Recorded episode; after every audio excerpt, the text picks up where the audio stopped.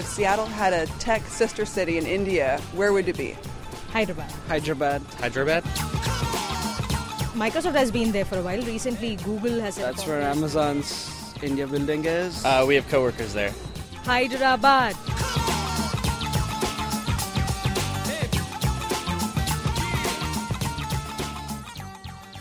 Washington has the fastest growing population of Asian Indians in the U.S., and in Redmond, one in ten residents is from India. KUOW reporter Liz Jones recently traveled to South India to report on immigration trends that are shaping life in both places. In our first story, we take a look at the rise of Hyderabad, India. It's a tech boomtown that's practically a sister city to Seattle. But as Liz Jones reports, the rise of tech there is also causing growing pains. I'm here standing next to a highway outside of Hyderabad, India, on the road leading out to the airport. It's a fairly new road, smooth, well paved, and right along the side of the road are huge ancient boulders, some of these like three, four stories high. And off in the distance, you can see Hyderabad growing and sprawling out into the outskirts of town. As you see this road that goes sort of snaking down, this was not here five years ago. Jui Ahmed's a marketing manager at Microsoft's Hyderabad campus. Outside her office window, you can spot construction cranes in every direction. It's amazing the spurt of growth in this corridor that's occurred in the last eight or nine years. How much do you think Microsoft is responsible for that? Well, I mean, Microsoft's presence in Hyderabad and in India, for that matter, is obviously noticed by many, and people are aware, are very aware of our existence in this country and the work that we do. Um, certainly in Hyderabad, we're seen as one of the thought leaders. Microsoft, in fact, was one of the early pioneers that helped put Hyderabad on the global tech map. The company expanded here in 1998. Many others followed, including Amazon, Google, Deloitte, Tata Consultancy Services, Wipro, it's a boom town, and a city full of workers, from software engineers to bricklayers, have flocked here to be a part of it. This new growth is concentrated just a few miles from the old traditional part of Hyderabad, in a new suburb called Cyberabad.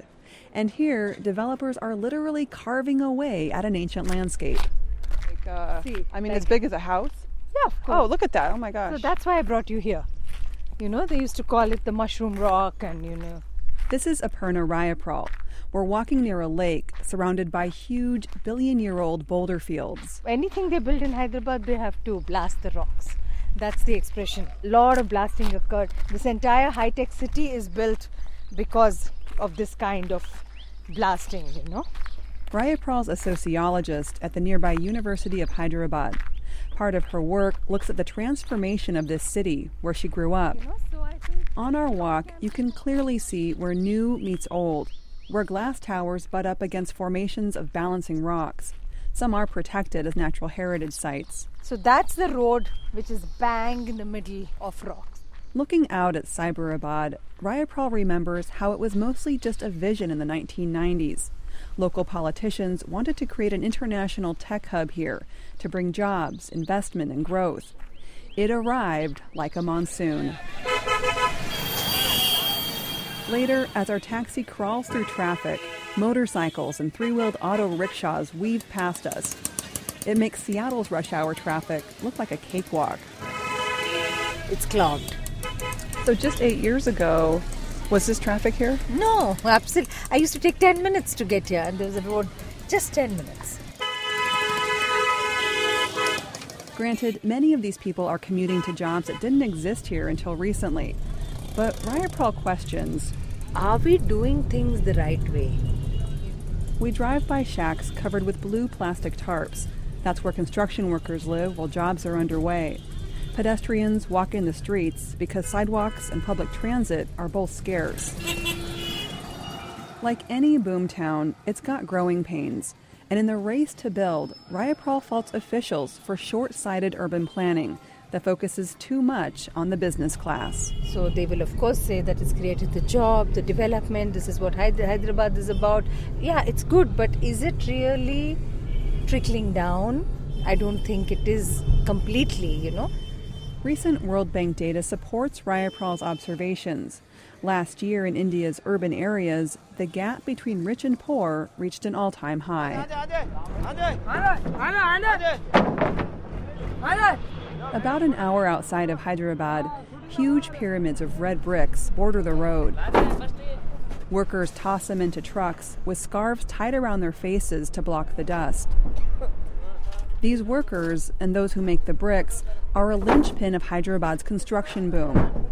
Because if you were to peel back the shiny, high tech facades on many buildings, you'd find a layer of brick and mortar underneath. This is a kitchen. This is a bedroom inside. A labor organizer named Ashela Krishna leads me into one of the workers' huts on this property where bricks are made. Most of the brickworkers are migrant laborers from the lowest caste of India's society. They're called scheduled caste, or Dalits.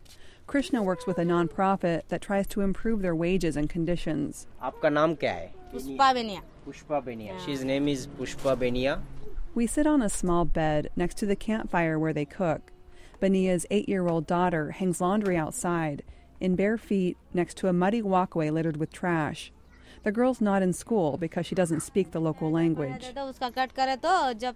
They're one of the only migrant families around because it's monsoon season and the brickwork is on hold. She wants to stay here her entire life. it's depending on the owner. She says she wants to stay because even though living conditions here are meager, it's better than her home village. Benia's wages fall far below the government set minimum, and sure, she'd like more money, but she offers few other complaints about the job. That could be true, or she may just be holding back, because a foreman is nosing around outside her hut while we talk. At many local brick kilns, Krishna says he often witnesses problems with exploitation, child workers, and bonded labor. And these red bricks they make, he calls them blood bricks. As we leave the hut, a group of six men in slacks and white shirts approach. One is the kiln owner. We ask for an interview. He's walking away. Looks like he doesn't want to talk to us.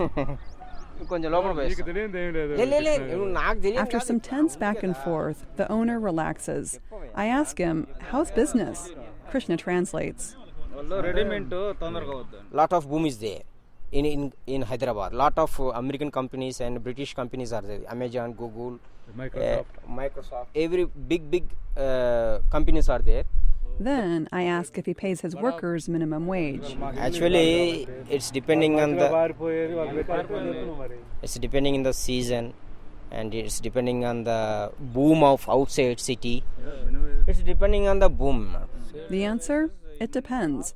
If development is booming in Hyderabad, he says, then workers can make more money. My native place, agriculture. This owner is banking on the boom too. Due to drought, he switched gears from rice and tobacco farming to the brick kiln. Uh, scarcity for uh, water. Rain is scarce, he says, but there's a downpour of tech.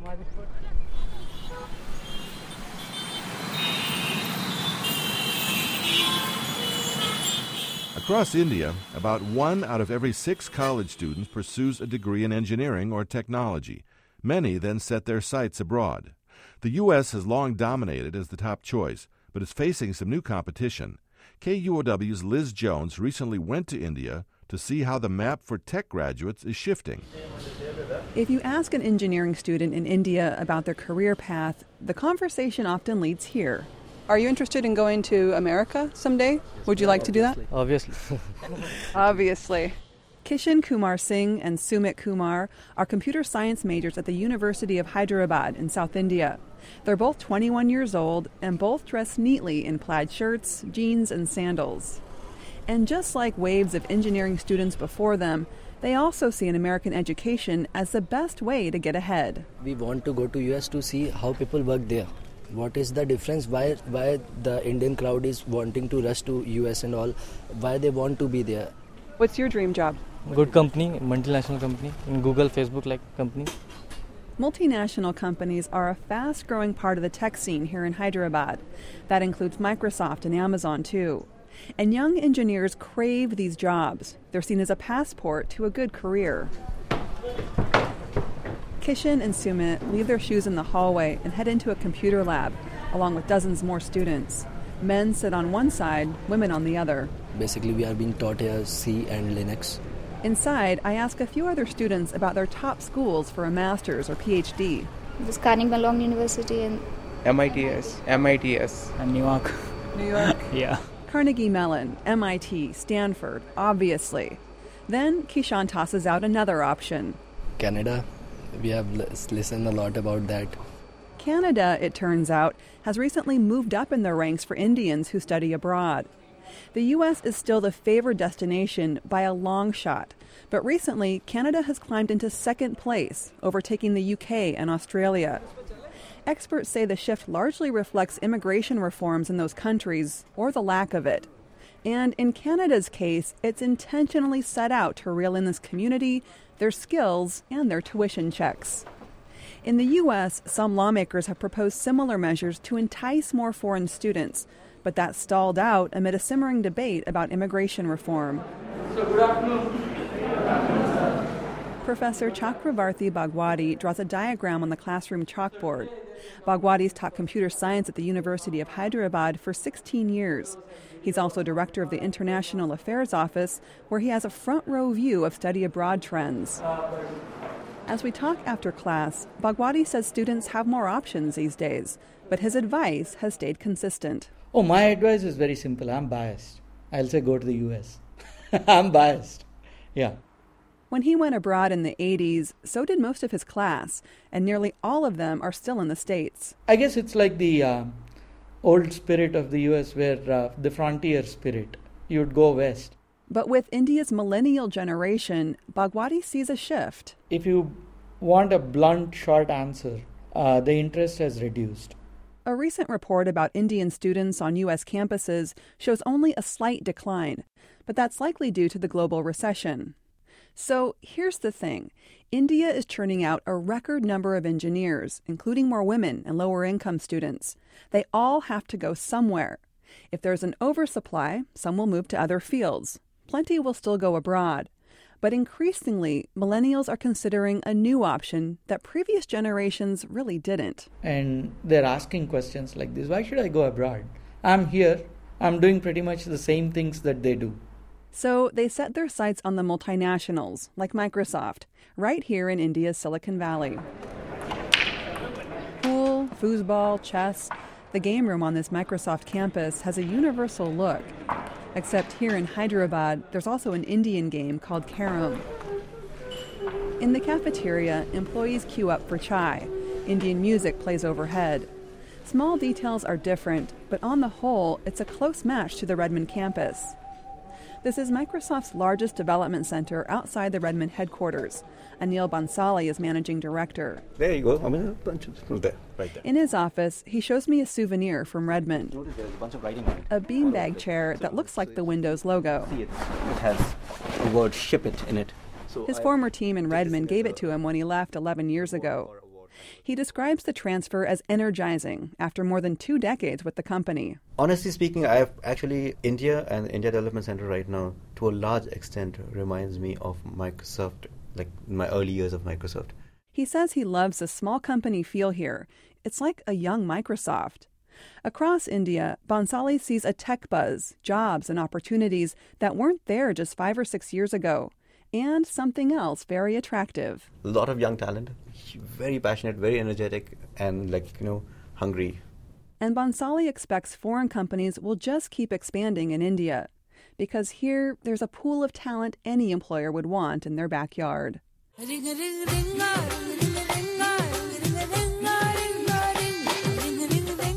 Decades ago, when immigrants moved from India to Seattle, they used to ask each other, Why would you ever go back? But now a growing number do head back, often so their kids can connect with India. Today we find out what it's like for some Indians who go home again. Liz Jones has our report. Picture an American teenage boy with slightly shaggy hair playing drums. That's Apurv Koti. But now listen. Apurv sits cross legged on his living room floor. His head swoops low to the beat of the tabla. It's a pair of hand drums used in Indian music. Apurv took up tabla after his dad took a transfer with Microsoft, and the family moved from Redmond, Washington to Hyderabad, India. That was eight years ago. Apurv is 16 now. when I when I moved here, I knew that I really didn't like being here and I wanted to go back. But when it really came down to it, it was just weird things like the fact that they use Celsius here and not Fahrenheit. I would take issue with that. Apoorv's parents moved back to India for two main reasons Apoorv and his older sister. Like many parents who return to India, they wanted their kids to connect to this place. It worked. Now I have my really close friends and everything, and I've gotten used to it here, so. Along with tabla, Apoorv also plays electric guitar. Both instruments appeal to him. Because they're two completely different instruments and used in two different um, worlds, I don't lean towards one more than the other. That also kind of sums up how he feels about life in America versus India. He's at home in both countries, in both cultures. Well, for the most part, anyway. In some regards, I'm still a little too American for my own good. What do you mean by that? I'm awful when it comes to language here. yeah. What languages do you speak? This is where you become very American, right? This is where I become extremely American. I just speak English. Most locals speak English, Hindi, and at least one regional language. Apoorv blushes a little, but English is all he needs at school, and with many of his classmates who also used to live in the States. Apoorv's headed to a Sweet 16 party later tonight. His mom, Viju, helps wrap the gift. She says these parties are a new craze here, inspired by the West. An evil eye pendant. This family is part of a growing community in India. They're sometimes called expats, although repats might be more accurate, since they're repatriating to India after years abroad. Many come when their kids are young so they can bond with family and the culture here. The Indian government estimates that every year up to 200,000 Indians move back, many from the U.S., where Indians are now the third largest immigrant group. So we can go to the balcony. Yeah, okay. So yeah, so that's Golconda, and that you s- we see three lakes here. This is the Apoorv's parents bought a home in this high rise building a few years ago. Some of the furniture also made the trip from Redmond. The coffee table, the side table, and the sofa. In the kitchen, the pantry stocked with food bought during a recent trip to the States. See, we get almonds from Costco all the time. So you do a big Costco trip when you're there? Every time. and all these, the Nutrigrain trail mix bars, Nature Valley trail mix. My cook Bala. Just making us curry and For Viju, domestic help is one perk of moving back to India. Uh, In Redmond, she cooked, cleaned the house, drove the kids around, but here, those tasks are easily outsourced. Now she has time to volunteer at a local school and to finally use the architecture degree she earned long ago at the University of Washington. masala. It's coriander seeds and dried red chilies. After 15 years away, Viju is happy to be back, but she remembers it was a tough decision and they had to time it just right. We always had this feeling that the kids should get uh, some exposure to their roots and their native, you know, the homeland. And I felt time was running out because as the kids grew older, then it would be harder for them to adjust. It was tough. The kids cried a lot. At school, it took them a full year to adjust to more strict and formal teachers. Ironically, Viju remembers adjusting the opposite way when she went to college in the U.S., where students put their feet on the desk and called professors by first names. As for her husband Sarish, who switched to a Microsoft campus halfway around the world, he landed on familiar turf. We continue to work with the same set of people, same products, same technical challenges. It's just a, you know sitting in a different place, so there's no difference at all. Downstairs at their sprawling housing complex with several high rise towers, families gather to celebrate a holiday. Musicians play in the banquet room, which is next to the gym, swimming pool, just past the pharmacy and small grocery store. Viju's family lives in a gated community that's like its own tiny neighborhood and a hybrid of India and America. These communities are increasingly common here, with names like Orange County and Dollar Meadows. They spring up where multinational companies expand. That includes Seattle based companies like Microsoft and Amazon. People who live here and can afford it tend to be returnees. Somehow, once you've lived there, you kind of tend to get along only with, you know, similar people. Now, these families share an Indian lifestyle very different from their childhood. Things have really changed. That's Aparna Rayaprol. She's a professor of sociology at the University of Hyderabad. She studies trends of Indians who move abroad and return, as she did herself in the 90s. She says coming home used to be such an ordeal in big and small ways. When I came back in 94, I had one of those old style laptops which had to be written in my passport that I was carrying a laptop back. Today, you have all kinds of gadgets, nobody's even looking at you. For the past generation, a stay in the U.S. was a one shot deal. Then you'd settle permanently in India or the U.S. But now, Rayaprol says it's far more common for families to travel or completely relocate back and forth. India's government, technology, and economy have all made the return much smoother. But down the line, these expat families tend to hit another fork in the road. That's when kids finish high school and set their sights again toward the West. They're all American born kids with American citizenship. They'll go back to college, so are the parents going to follow them? Like Apoorv, for example, our tabla drumming teenager. His older sister's already at UC Berkeley, and he'll likely head stateside too. My dream college is MIT. My realistic dream college is the other, like maybe Caltech or um, the University of Washington. So, will his parents follow or stay in India, where many who return say they feel a sense of belonging back in their homeland like nowhere else?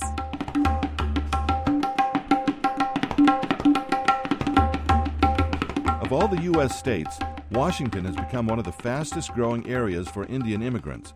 But what happens to their aging parents when they live on the other side of the world? In Indian culture, aging parents traditionally live with their children, but that's changing. Our story takes us to South India to glimpse three different shades of the golden years. At this home in the booming tech city of Bangalore, India, three generations live under the same roof. Two rambunctious kids and their weary parents, plus an 80 year old grandfather, Raj Krishnamurthy.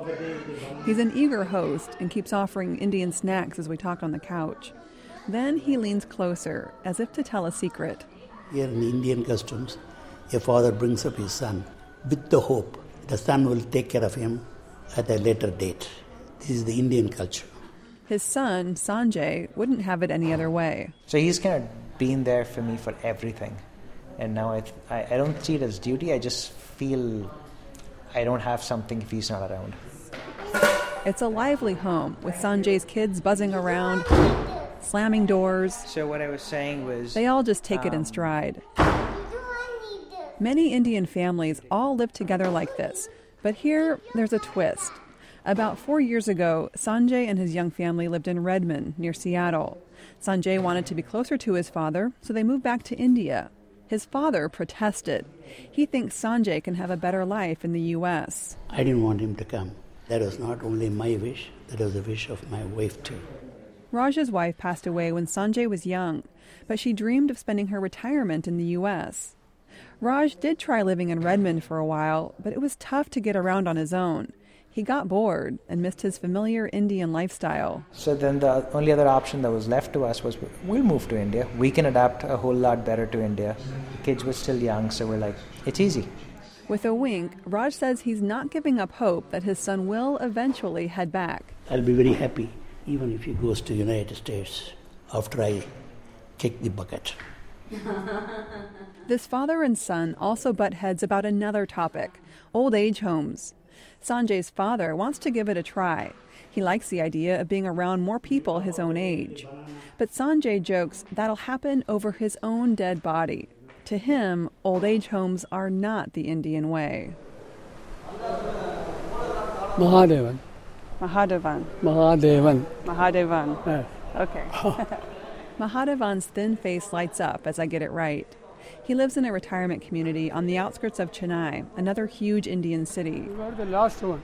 He points us toward a small building called the canteen. It's time for tea.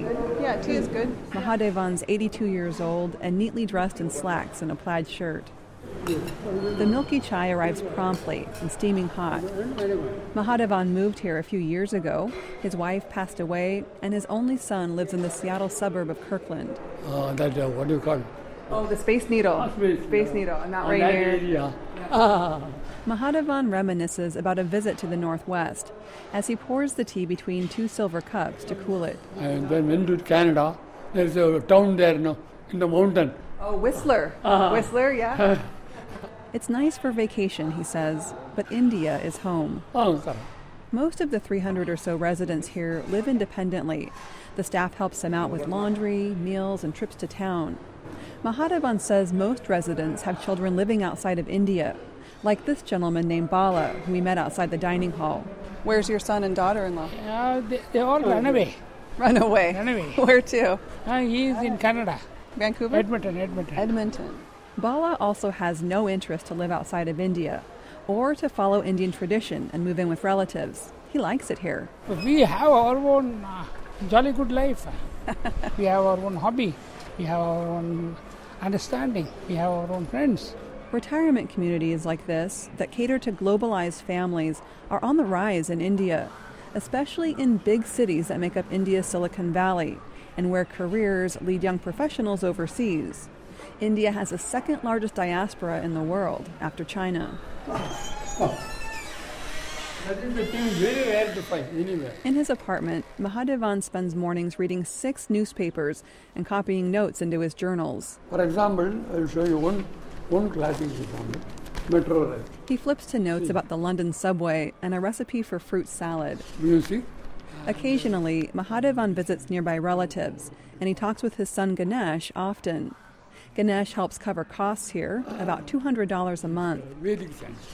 They're used to this arrangement. Ganesh has lived in the U.S. nearly 30 years. You must miss him sometimes. I know, that is true. But uh, now we are used to. Times change, he says. It's natural. So here, this is convenient for Ah, you. yes. Yeah. And Yeah. there, it's convenient for Yeah. Ganesh. Yes. See, people will not accept, many people will not accept this fact, but this is the actual fact. Mahadevan's sandals flap on the walkway as we head to the Hindu temple. He goes here twice a day. Inside, a priest dabs our foreheads with ash. Then Mahadevan quietly sings along.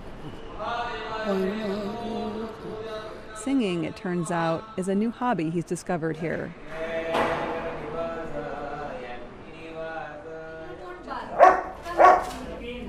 That's Jackie, a yellow lab.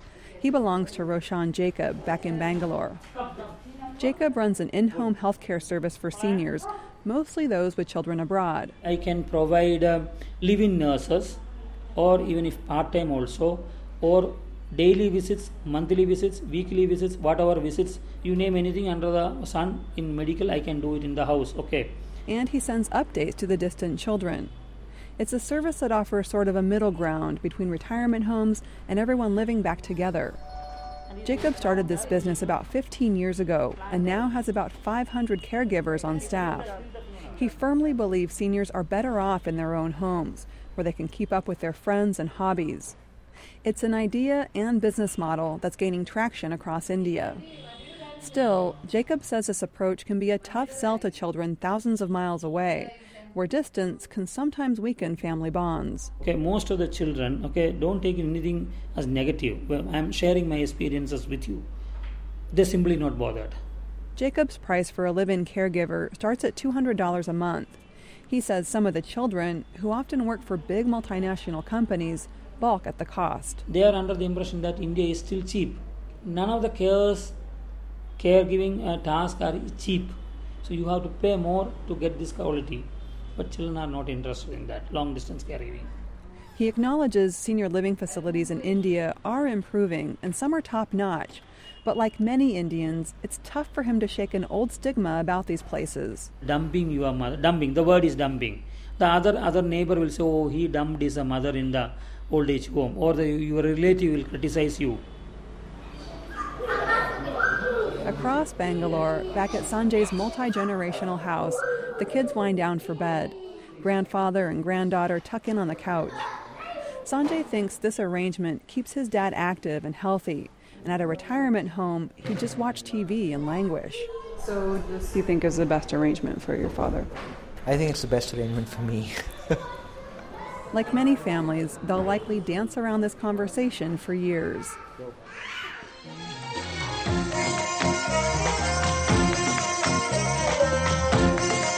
Our stories travel between India and the Seattle area. as we explore the ongoing boom in immigration between these two places. In recent years, the Asian Indian population has grown faster in Washington than just about any other state. Many of these new residents work in high tech, often on a special visa program for skilled foreign workers. But as KUOW's Liz Jones reports, there's a hitch to this program that's pushed many women to speak out. Three, two, one! Two young guys who work at Microsoft face off across the table. Their challenge who can eat the most pani puri, a popular Indian street food.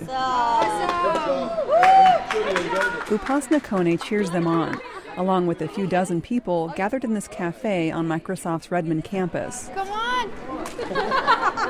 This is a fundraiser to help kids in India. Upasna helped organize it. She also took part in a test run before today's competition. I chomped down like 20. You chomped down 20? Yes, I did because it's amazing. You should have one. Upasna's 26. She has a master's in business, and almost a year ago, she moved from Hyderabad, India to Bellevue.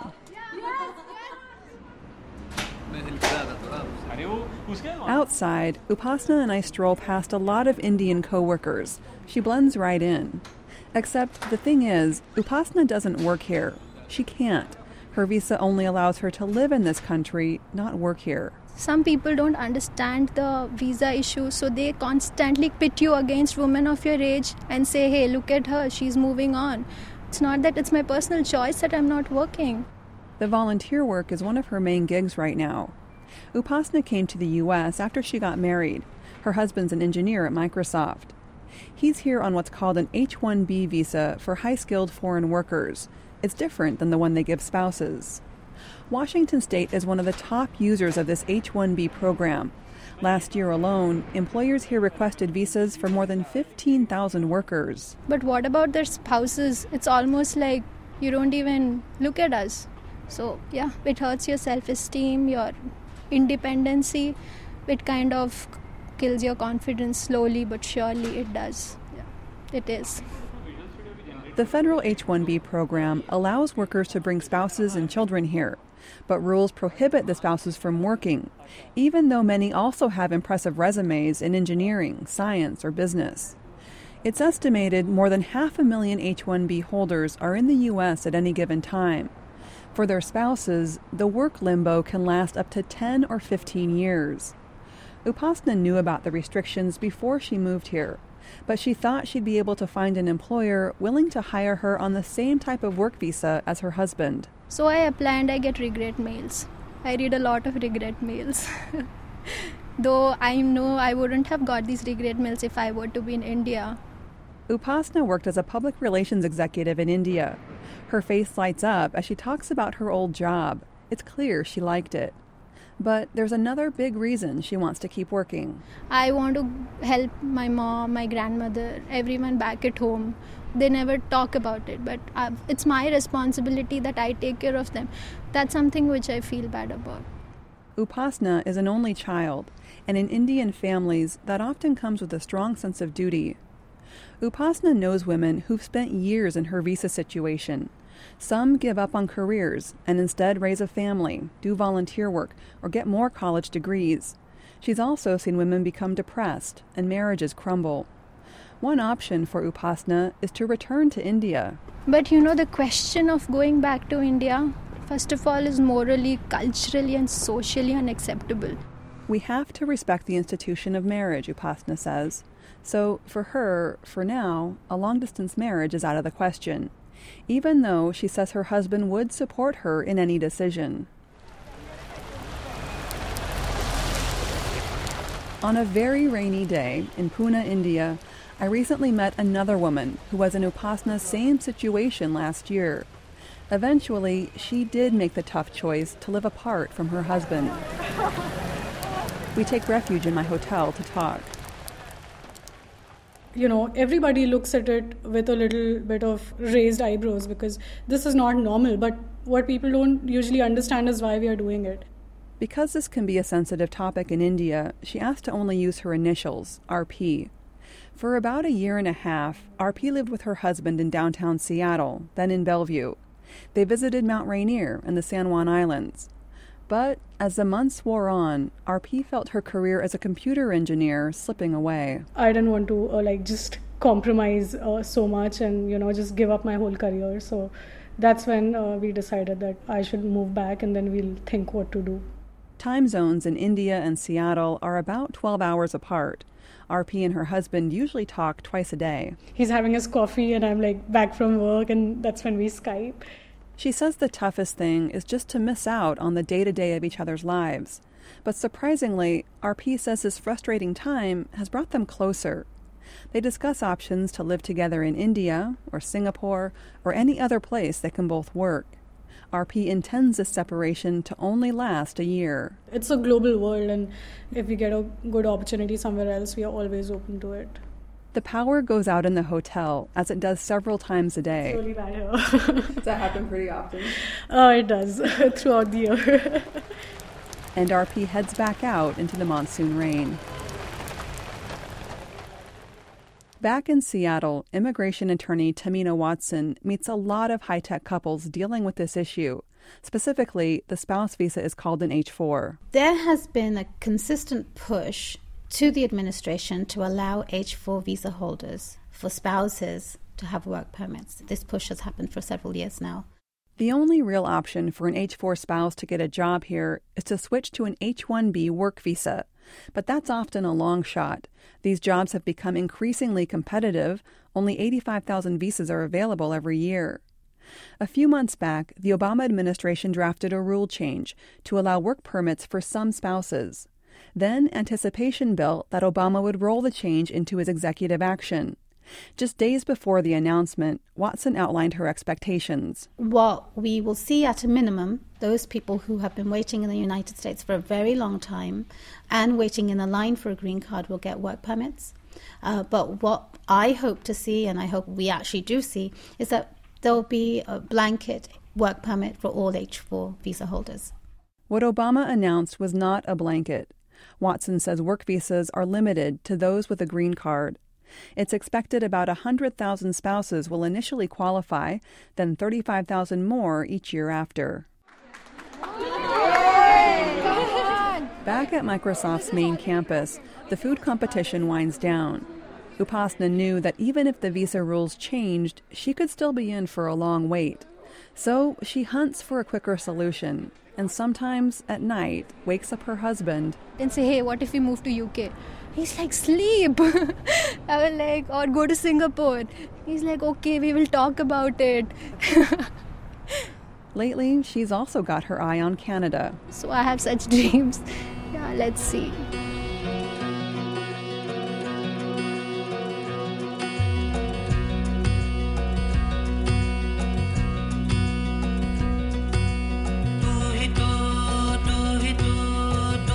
Bring you the final part of Two Indias Near and Far. It's a special series about immigrants from India in our area. They've become the fastest growing immigrant population in the country. And the pace of growth is faster in Washington state than just about anywhere else. One hotspot is in the tech hub just east of Seattle, near Redmond. But decades ago, the scene there was quite different. People would stop me because I was wearing this long dress, sari. How beautiful your sari is. Everybody wanted to see my dress. Meet the Rajguru family. They moved from India to Redmond in 1969, and there's a good chance they were the first Indian family to arrive there. Way before Microsoft settled in Redmond and before the main highway even extended this far, Devki Rajguru's parents moved her family here. And people thought that they were absolutely kookaburras. How could you move out to the back of beyond? Devki drives us toward her childhood home in Redmond.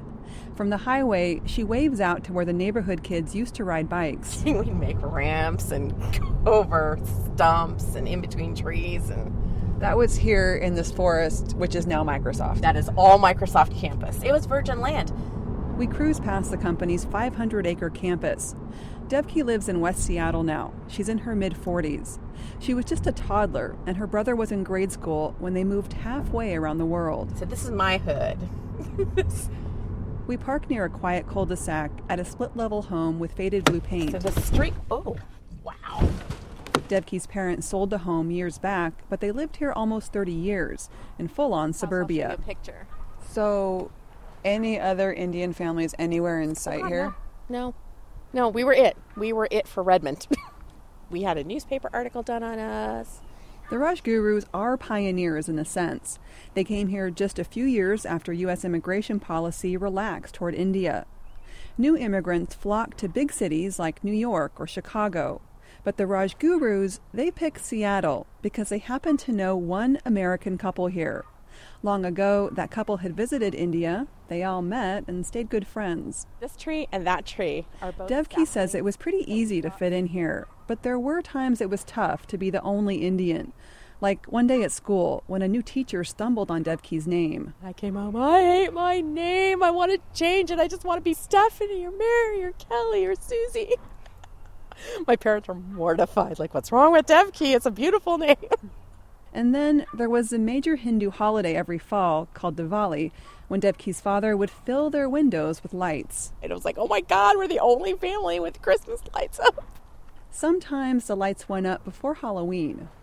Devki says people seemed to view them as interesting, not odd, but they were a novelty in Redmond for sure, leading the family to jokingly call themselves Four raisins in a rice bowl.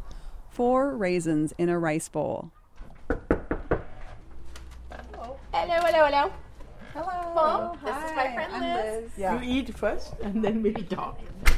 All right. So, Liz, this is my mom, the crazy old lady, Madhavi. Devki's mom lives in a senior community in Redmond. Devki's father passed away years ago. So Amti will not be proper if it is. You know what? Devki helps her mom put lunch on the table, What do you want to serve the with? then rifles in the uh, cupboard for one last item. I'm looking for, I guess Americans would call it chutney, but it's not chutney. It's Not chutney. loncha. It's different. We sit down to a traditional Indian meal, some of Devki's favorites. This is potato. And then the And this is tur dal. Devki grew up on Indian food, but her mom, Madhavi, says ingredients were sometimes tough to find. It's gotten much easier. Please sit here Okay. if you want. After lunch, Madhavi relaxes on the couch. The wall behind is a mosaic of family photos, including her many siblings and relatives in India. So, why did you want to leave India and come to the U.S.? What were your reasons? Just for fun. we wanted to see the world. That idea percolated in the office where Madhavi and her husband both worked in India at the American Embassy in New Delhi. See this? They traveled here with just four boxes. Madhavi packed kitchen items and dozens of colorful saris. And here is the other one. She still has quite a The collection. blouse for it is here. When the family first arrived here, Madhavi remembers some struggles and the way she sometimes felt. Not welcomed. Remember, it was 1969. The total Indian population in the U.S. at that time could easily fit in Safeco Field, where the Mariners play. Now it's around 3 million. Madhavi says some apartment managers in Bellevue turned them away, even though signs showed vacancies. But he's saying no vacancy for us. Eventually, once they settled in Redmond, Madhavi says they set out to find other Indians. They'd scan the Seattle phone book for Indian names, then call with their news. Uh, we have just arrived in the United States. That was enough to form a deep and lasting friendship back then. Or whenever two Indians crossed paths, Madhavi says they'd stop to meet each other. In King County, the Asian Indian community grew slowly but steadily. By 1990, it totaled about 5,000 people. Then the Microsoft boom happened.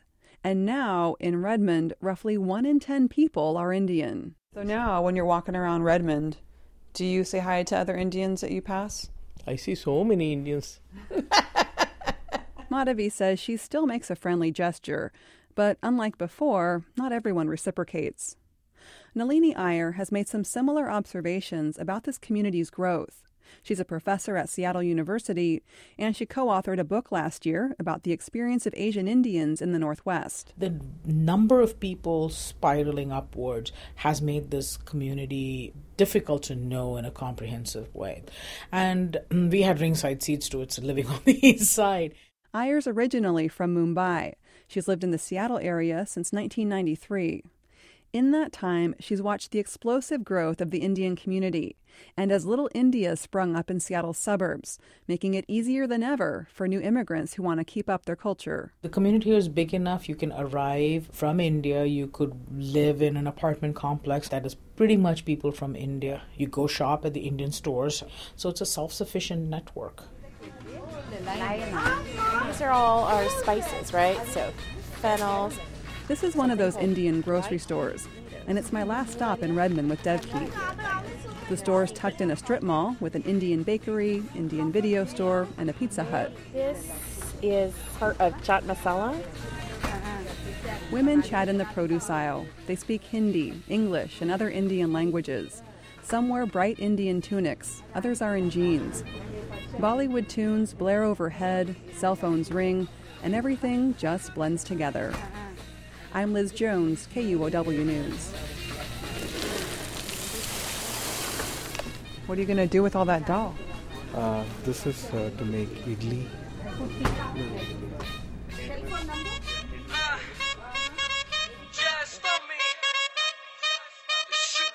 agility.